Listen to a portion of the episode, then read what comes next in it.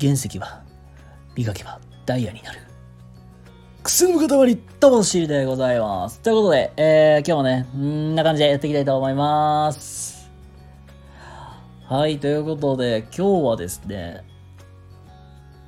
なぜ人が嘘をつき続けるのかというテーマでお話ししていきたいと思いますので、よろしくお願いいたします。はい、ということで、えー、っと、今日は嘘をなぜ人はつき続けるのか、まあそういうテーマでね、お話をしていくんですけども、結論、その、その人が、その子供であったり、その人の嘘を見抜くのができていない。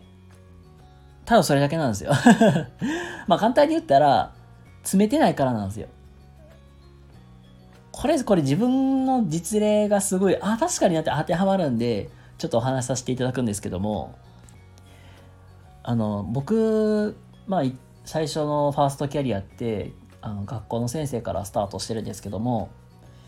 まあ、学校のね、先生の最初の仕事って、朝来た子供たちに、おはよう言って、宿題出してね、連絡状書いてね、みたいなとこがスタートするんやけど、その時にさ、あのーちゃんとそれが、まあ、言われたこときちっとやってるかっていうのを、僕ちゃんと見抜けなかったんですよ。まあ、もうちょっと詳細言うと、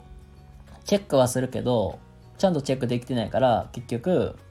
なんか真面目に頑張ってる子たちが損して、なんか結局、で、他の、なんかそういうサボってる子とか、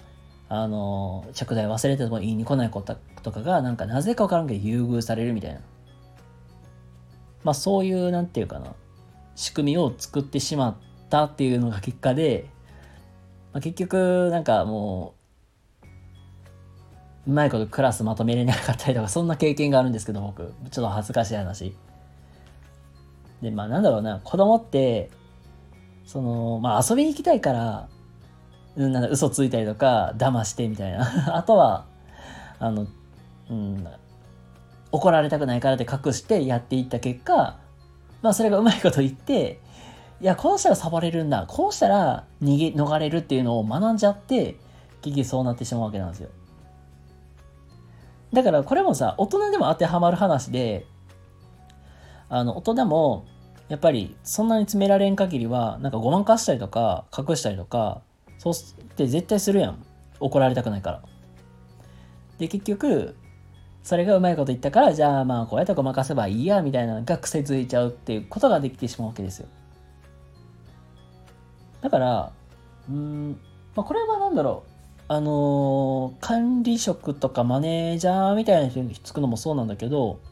そういうなんか子供たちと教える人、まあそういうね、職業される方もそうだけど、あの、詰めるときは詰めた方がいい。うん、まあ全然なんか僕も そういう経験があるから、今ではなんか結構ガンガン詰めて、あの、ね子供泣かすことかよくあるんやけど、そうやって詰めていく中で、あの、あ、ちゃんとせなあかん。この人に対しては嘘ついたらあかんっていう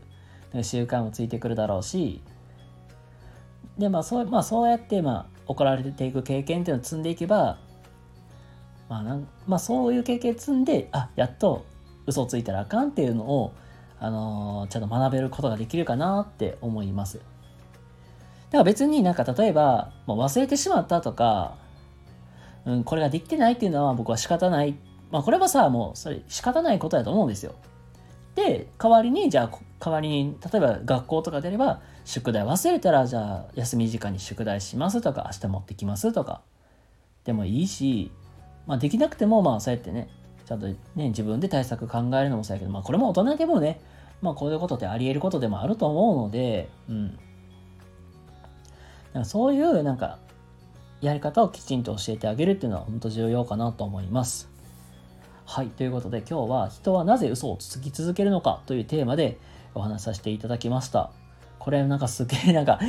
あのー話的に、あ、これは大事やなと思ったので、まあ言語化してみました。はい。ということで皆様今日も明日も素敵な一日をお過ごしください。それではまた次回の動画でお会いしましょう。またねバイバイ。